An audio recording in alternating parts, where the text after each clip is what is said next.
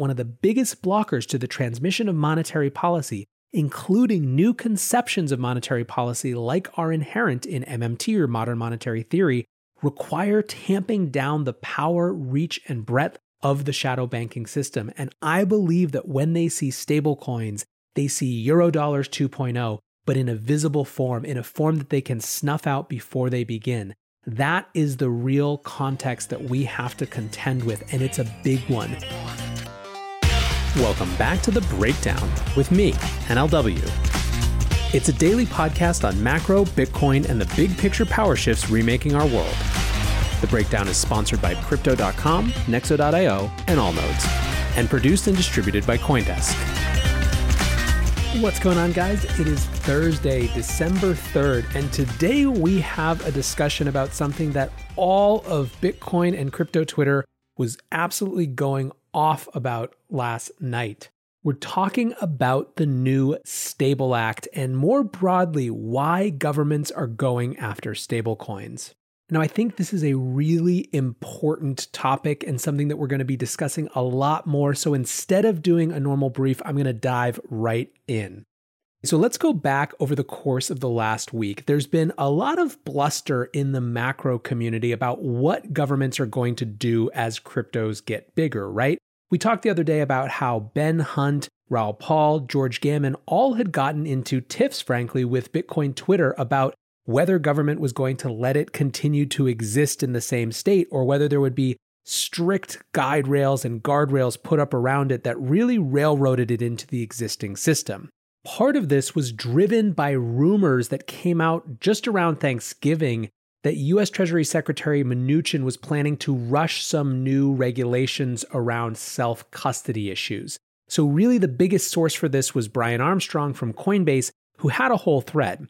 Last week, we heard rumors that the US Treasury and Secretary Mnuchin were planning to rush out some new regulation regarding self hosted crypto wallets before the end of his term. I'm concerned that this would have unintended side effects and wanted to share those concerns. For those who don't know, self hosted crypto wallets are a type of software that lets individuals store and use their own cryptocurrency instead of needing to rely on a third party financial institution. Self hosted crypto wallets are important because they allow anyone to use this new technology to access basic financial services just like anyone can use a computer or smartphone to access the open internet. The open nature of cryptocurrency is what makes it a powerful tool for innovation, and it is what levels the playing field globally. It is what is fueling innovation, such as in DeFi. It has the potential to bring down the cost of financial services and improve accessibility. This proposed regulation would, we think, require financial institutions like Coinbase to verify the recipient or owner of the self hosted wallet, collecting identifying information on that party before a withdrawal could be sent to that self hosted wallet. This sounds like a reasonable idea on the surface, but it is a bad idea in practice because it is often impractical to collect identifying information on a recipient in the crypto economy. Let me explain why. Many crypto users are sending crypto to smart contracts to use DeFi apps. A smart contract is not necessarily owned by any individual or business who could be identified. It is a new type of recipient that doesn't have any direct equivalent in traditional financial services.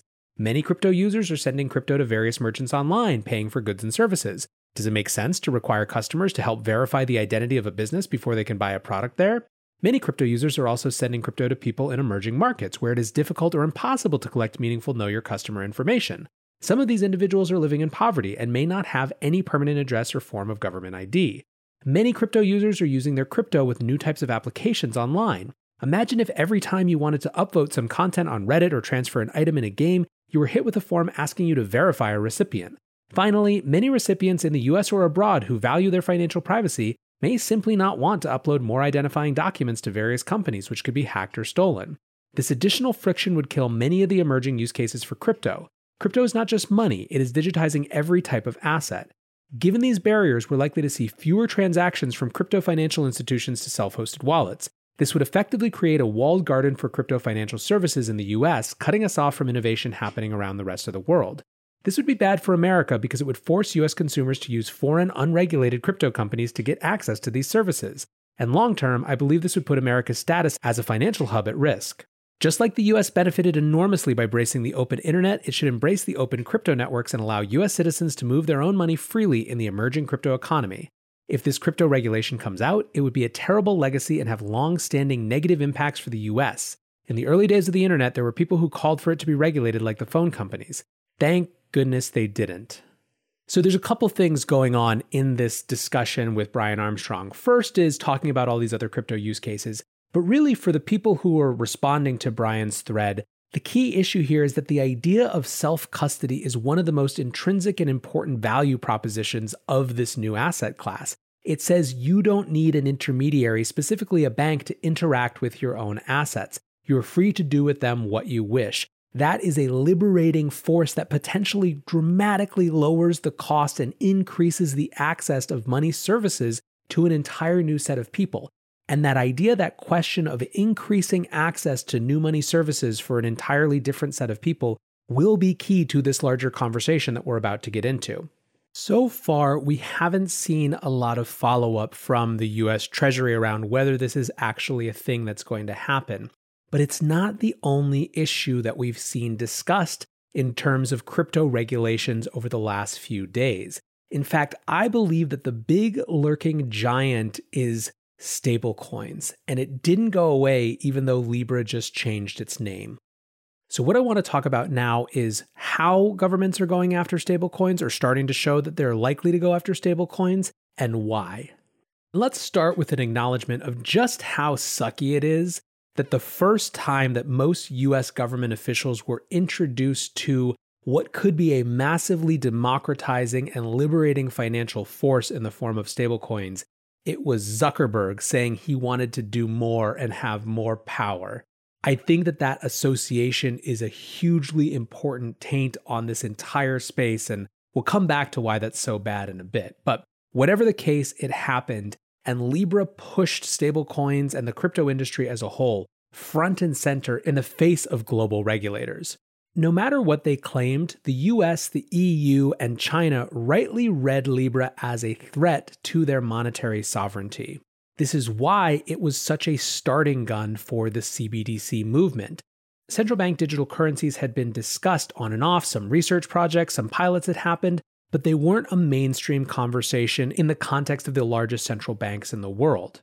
When Libra happened, that changed. Certainly, it changed the most aggressively for China, who significantly accelerated and upscaled their efforts that had started a few years before. And the EU has also discussed CBDCs much more since then, with ECB President Christine Lagarde effectively saying that they're likely to happen. A digital euro is likely to happen.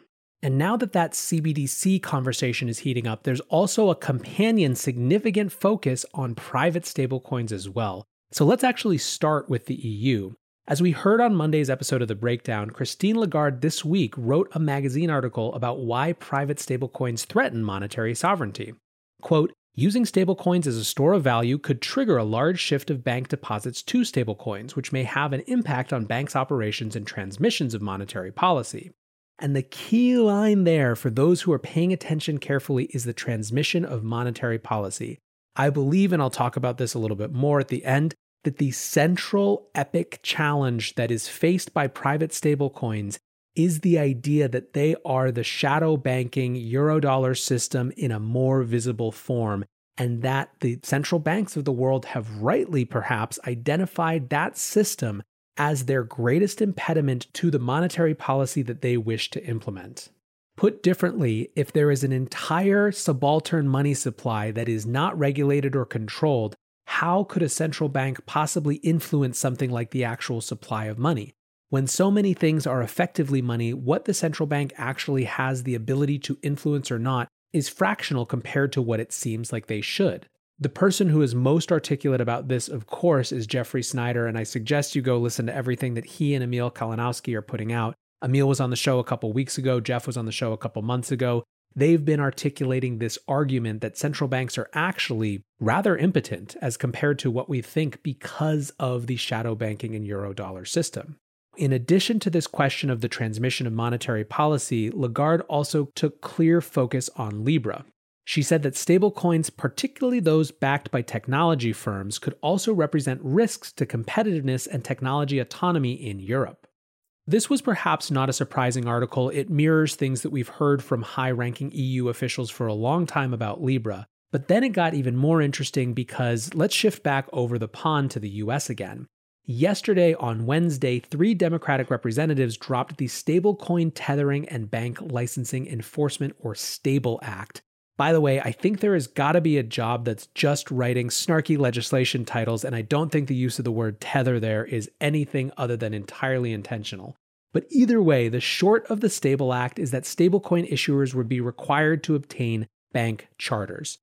The act was introduced by Rashida Tlaib from Michigan, Chuy Garcia from Illinois, and Stephen Lynch from Massachusetts. So, first, what would the bill require? This is from Coindesk. The 18 page bill would specifically require stablecoin issuers to obtain a banking charter, require approval from the Federal Reserve, Federal Deposit Insurance Corporation, and bank regulator to issue a stablecoin, require those same entities to conduct an ongoing analysis of any systemic risk, and require issuers to have FDIC insurance or maintain reserves for easy conversion back into US dollars. This episode is brought to you by Crypto.com, the crypto super app that lets you buy, earn, and spend crypto all in one place and earn up to 8.5% per year on your Bitcoin. Download the Crypto.com app now to see the interest rates you could be earning on BTC and more than 20 other coins. Once in the app, you can apply for the Crypto.com Metal Card, which pays you up to 8% cashback instantly on all purchases. Reserve yours in the Crypto.com app today. Many investors want to be a part of the next bull run. Others seek to build their dream home, finally launch that startup, or fund their education. Try Nexo's instant crypto credit lines and borrow against any major cryptocurrency with no minimum or maximum withdrawal amounts, no fees whatsoever, no credit checks, and flexible repayment. Not to mention the APR starts at just 5.9%. Stay on top of your investment game with Nexo.io. And remember, it's your crypto, your credit, your choice. Get started at Nexo.io. Hey guys, this week we've got a special product launch sponsor. Looking for the best way to stake Ethereum 2.0 safely and affordably? Go to allnodes.com, the number one enterprise grade hosting and staking platform. Type in promo code CoinDesk3 and enjoy three months of free hosting for your validator nodes. The platform is easy to use, comes with instant node monitoring, and multi level protection for your validator keys. Five minutes is all it takes to get started staking on allnodes.com, the platform preferred by people who make a difference. So visit allnodes.com and use the promo code CoinDesk3 to get started for free today. Let's start with the argument for it, and let's get a little wonky with one of the advisors to the bill, Assistant Professor Rohan Grey. He tweets The bill has two primary purposes. One, unequivocally defining stablecoins as deposits under federal law, and two, requiring any entity seeking to issue stablecoins to obtain a banking license and prior regulatory approval. In this respect, it aims to address a long standing gap in banking law with respect to the definition of deposits, which is a major factor contributing to shadow money instability. One last note while this bill is aimed squarely at efforts by tech companies like Facebook to enter the digital payment space with its formerly Libra, now Diem project, as well as at acting comptroller of the USOCC, the U.S. Office of the Comptroller of the Currency, Brian Brooks' recent moves to unilaterally extend special purpose payments charters to non bank financial institutions without first obtaining congressional approval, it is written such as to apply to a wide range of monetary activities currently undertaken by actors with insufficient regulatory supervision. And in that respect, sets a clear marker for progressives in how to think about a broad range of financial regulatory issues including how best to prevent the kinds of systemic shadow banking risks that led to the global financial crisis of 2007 2008. I'd also note that while proper regulation of privately issued stablecoins is critical to preserve systematic stability and avoid repeating the mistakes of the past, it is no substitute for a genuine public digital payment system. The only reason Facebook is even entering this space is because the federal government has failed to provide a safe, secure digital payment system that the public trusts.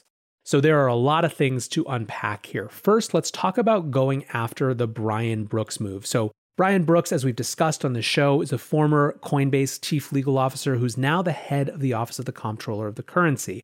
And one of the things that he has done in his so far short tenure has said that banks officially can work with stablecoin issuers. That drew the ire of particularly this set of congressmen and women who wrote a letter, a very kind of fierce open letter to Brooks, saying that one, he shouldn't be doing this unilaterally, and two, why was he focusing on crypto issues when there was so much else going on in the context of COVID 19? So that is a big issue. Basically, Brooks's moves aroused some version of the hornet's nest. Number two, this is clearly directed at the power of big tech, one of the largest, most unresolved issues in terms of the public private balance of power, something that has been shifting for decades but is now coming to a head. This is getting wrapped up in that larger set of issues. Third, it's interesting that Rohan here is pushing for a US native digital currency. And this gets me back to my point that I don't think you can separate the conversation of private stablecoins from the conversation about central bank digital currencies. Now, Rohan wasn't the only one to tweet about this. Rashida Tlaib, one of the sponsors, wrote Preventing cryptocurrency providers from repeating the crimes against low and moderate income residents of color traditional big banks have is critically important. That's why I'm proud to introduce the Stable Act.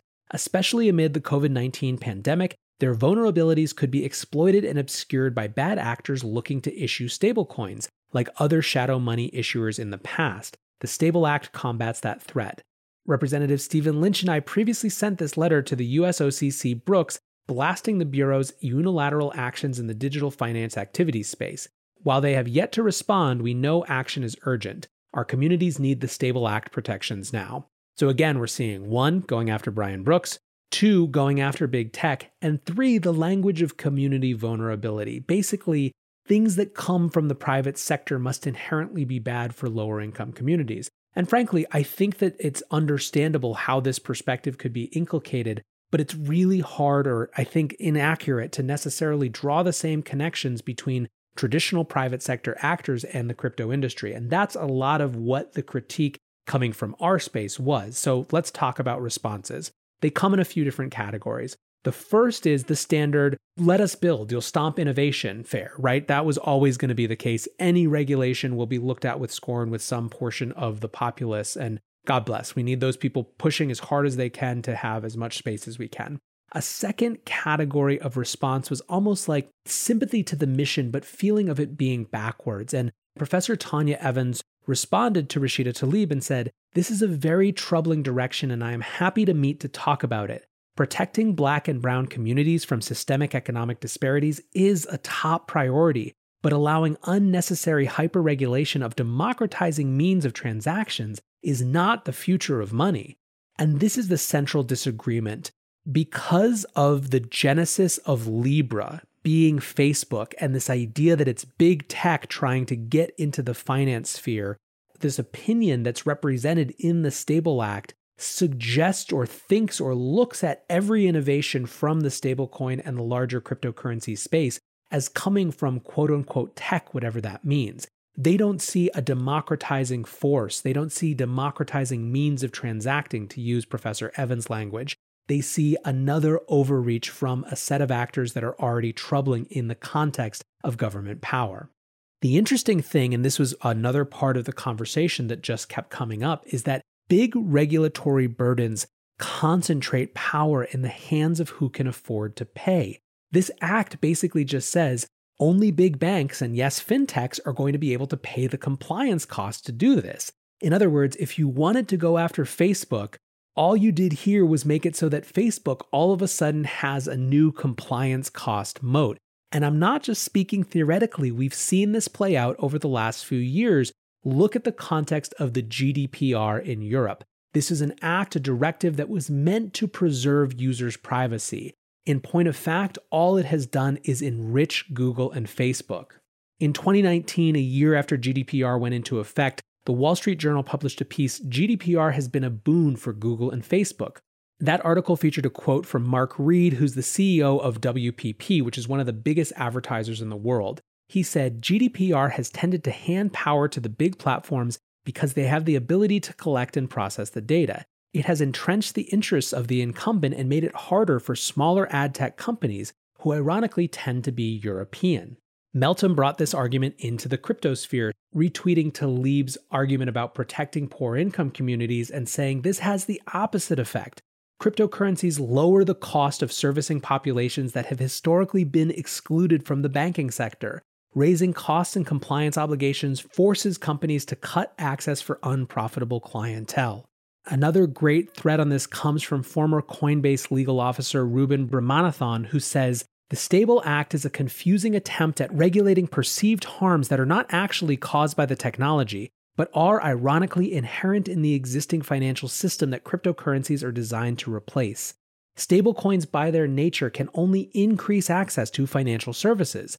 Unlike the existing system, they do not require the use of a bank account. The existence of stablecoins does not prevent consumers from using any other traditional payment, savings, or credit offerings. In contrast, people can and do lose accounts to financial services when banks freeze or close their accounts. This happens when banks make arbitrary and opaque risk decisions that are in turn based on cumbersome regulations, which deputize banks to do the government's jobs. According to the press release, one, stablecoin issuers could take advantage of low income consumers. Two, stablecoins are an outsourced issuance of US dollars. And three, stablecoins pose market, liquidity, and credit risk. But all of these concerns are misplaced. The press release compares stablecoins to shadow banks, e.g., mortgage and payday lenders, that lend on a fractional reserve basis and often take advantage of consumers. That is the opposite of stablecoins like USDC, which are fully collateralized and don't charge interest or fees. It is reasonable to want to ensure fair lending and credit practices, but the existing lending laws should be clarified or expanded to cover lending in stablecoins. This objective does not justify regulating the issuance or transactional use of stablecoins. Second, stablecoins such as USDC do not represent an issuance of US dollars. They are at most the issuance of a promise to redeem one stablecoin for one US dollar, the same way as a check or money order. This issuance is already regulated under state money transmission laws. Finally, the concerns about market credit and liquidity risks are vague and poorly articulated. Perhaps they refer to the risk that stablecoins could become too big to fail or somehow cause a 2008 style financial crisis, which of course is absurd because, again, stablecoins do not inherently involve any credit or fractional reserve. But again, there are existing laws, state money transmission, which require issuers of stablecoins to have fully collateralized reserves with one to one backing. All of this is to say the Stable Act is overly broad and poorly targeted. Under the premise of financial inclusion, it will do nothing to protect consumers, but will concentrate more power in banks, reduce competition, and ultimately reduce financial inclusion. Now, one more interesting argument has to do with the idea that maybe this will be good for decentralized alternatives to centralized fiat backed stablecoins. Maybe this will be good for the algorithmic stablecoins.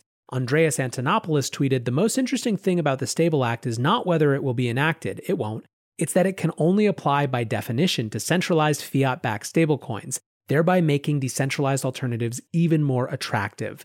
Now, this argument didn't necessarily hold water with a lot of folks in this space. Jake Chervinsky wrote, Not necessarily. The draft bill is extremely broad, applying to any person who issues any type of stablecoin or otherwise engages in any stablecoin related commercial activity. So technically, it would require a banking charter for anyone who wants to mint DAI as well.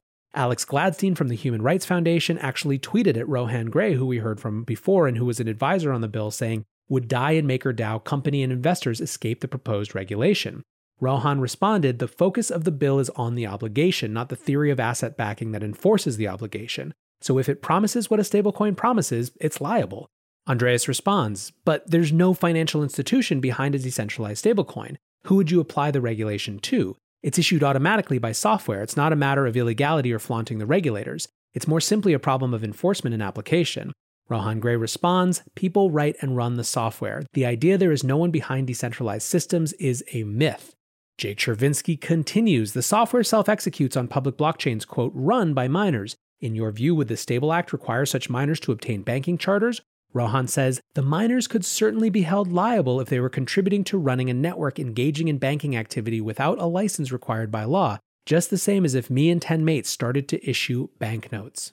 So, very clearly, this is not going to stand up, this idea that somehow it's just good for decentralized stablecoins.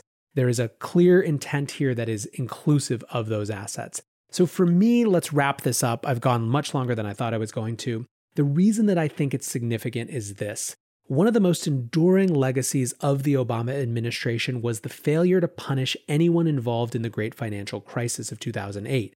To young progressives, there was no power recalibration whatsoever. And frankly, this is one area where even many Bitcoin and crypto folks who don't necessarily agree with Occupy Wall Street on anything else would find some common cause, a frustration that these people who leveraged the system to the hilt just got off scot free. And for some, this issue with the Obama administration is about fairness, but for others, it's about a fundamental reimagining of the role of governments with regard to the economy.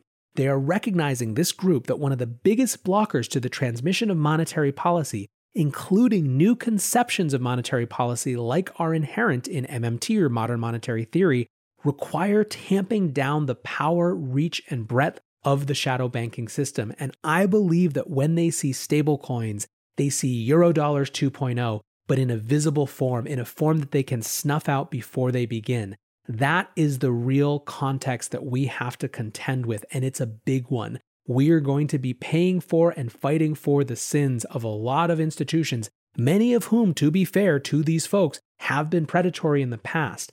Engaging in good faith on that basis seems really important to me. So I hope that you enjoyed the show. I hope it got you thinking. I hope that you'll go read more, and I appreciate you listening. Until tomorrow, guys, be safe and take care of each other. Peace.